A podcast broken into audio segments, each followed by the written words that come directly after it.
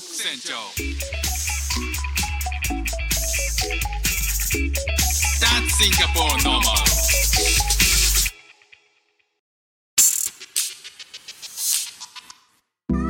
どうもフック船長です。シンガポールで3歳と4歳の息子の子育てをしている主婦です。このチャンネルは英語学習のことや海外生活で面白いと感じた日本との文化や価値観の違い、そこから改めて感じた日本のすごいところなんかをお話ししております そ。しております。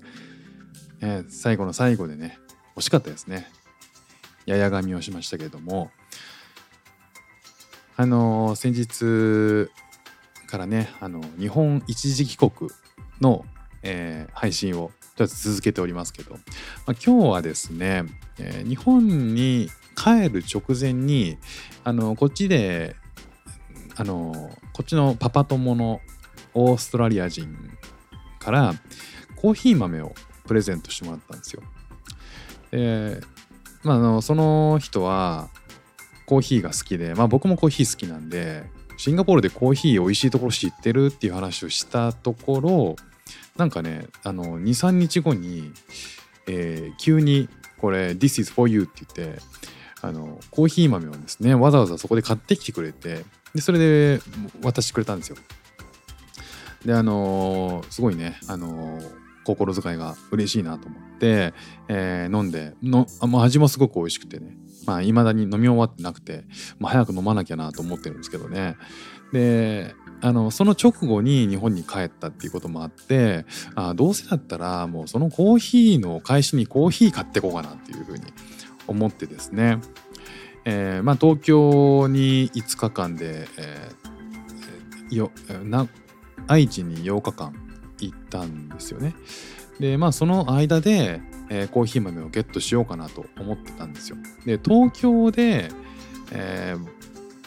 東京に住んでたとあの東京にいた時っていうのは、まあ、そんなに自由時間が多くなくて買いに行く隙がなかったんですよね。まあ、もし東京で買えたらまあなんかサルタヒココーヒーっていうねあの僕が昔住んでたところの近くにあってよく買いに行ってたんですよ。あのそのままあのコーヒー買うこともあったし豆もね結構大量買いして家で作ったりとかしたっていう、まあ、結構好きな味なのでサラタヒココーヒーがいいかなと思ったんですけどまあそれちょっと買いに行くには時間ないなというので、まあ、愛あの愛知に行った時に、えーまあちょっと余裕があるからその時に買おうかなというふうに思ってたんですよね。で愛知でいろいろコーヒーショップとか調べてみたんですけどまあ愛知実際サラダヒココーヒーもねなんか進出しててただ名古屋駅のあのすぐ近くっていうことでちょっとアクセスがねあの僕が住んでたところとちょっと離れてるってこともあってわざわざそこに行くのもなっていうのでうんじゃあ他にどこだろうなっていろいろ検索したら、まあ、ランキングとかねネットで出てるんですけど、まあ、どこもその利用したことがないんでいまいちねこう味がどうなのかって分かんなかったんですよね。でまあいろいろ考えて、えーでうちにですねあれ？愛知ってさ愛知に行ったら絶対ここじゃないっていうのを思い出してですね、えーまあそこしかないだろうと。でまあいろんなあのその地元その住んでるところの近くにモールもあってその中になんかあのいい感じのコーヒー屋もあったんですけど結果的にですね僕がオーストラリア人に買って帰ってきたコーヒー豆のお土産は米田コーヒーっていう。いいのか悪いのかね分かりませんけどね。いやまああの妻のねあの母にもううんちょっと相談したんですよ。コーヒーいいとこあるって。聞いたらうーん米田じゃないっていう。せっかくここだったら米田じゃないっていう。まあ誰でも知ってるわよこの辺だったら。まあそうだろうなっていう。でまあそこしかないだろうなと思ってねあの米田に行きました。であの一番近くにね家のそのすぐ近くに米田があってそこめちゃくちゃ古くて、えーもうね 30, 30年以上営業してるところでもうその地元の人にとってはねなんか本当に好きなこう憩いの場所みたいな感じなんですけど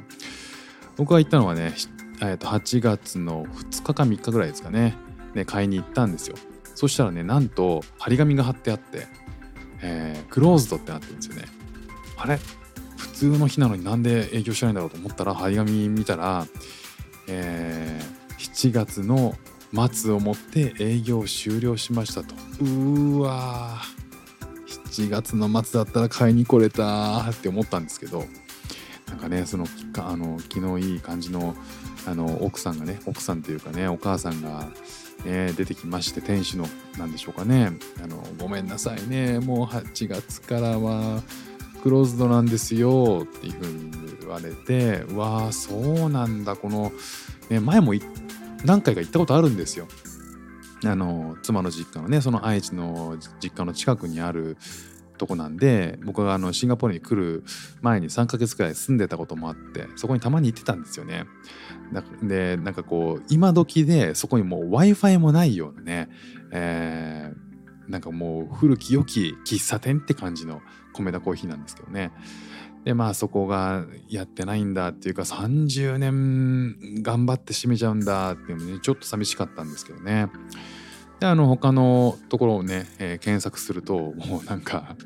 もうめちゃくちゃもうバカみたいに米田コーヒー米田コーヒーって Google が出てくるですよね。さすが愛知だなって思ったんですけどもうそこから2キロ先ぐらいにあったんで、まあ、そこに車で移動して、えーそこでね無事、あのー米田コーヒー、まあ、その人の友人の分以外にも、えー自分の分も含めていくつか購入してでそれでシンガポールに、えー運んできました。ねえーどうなんでしょうね喜んでくれるんでしょうかね。まああの米田コーヒーってあの僕あのドリップコーヒーとしてその粉を買ってきたことがないんでいまいちね味わかんないんですけどまああの1個しかないのかな。あの売ってる豆の種類って1個しかないんでまあある意味潔いなとは思うんですけど、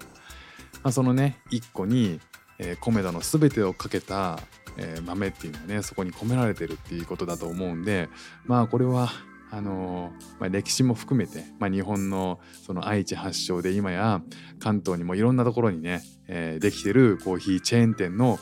えー豆なんだということでね説明を加えた上で、まあ、ストーリー大事ですからねっていうことを加えた上で、えーあげようかなというふうに思っています。ま日本からねシンガポールに持ってきたもの他にもたくさんあるんで、えーこれを持ってきたいなとかあのーシンガポールでなかなか手に入らないぞこの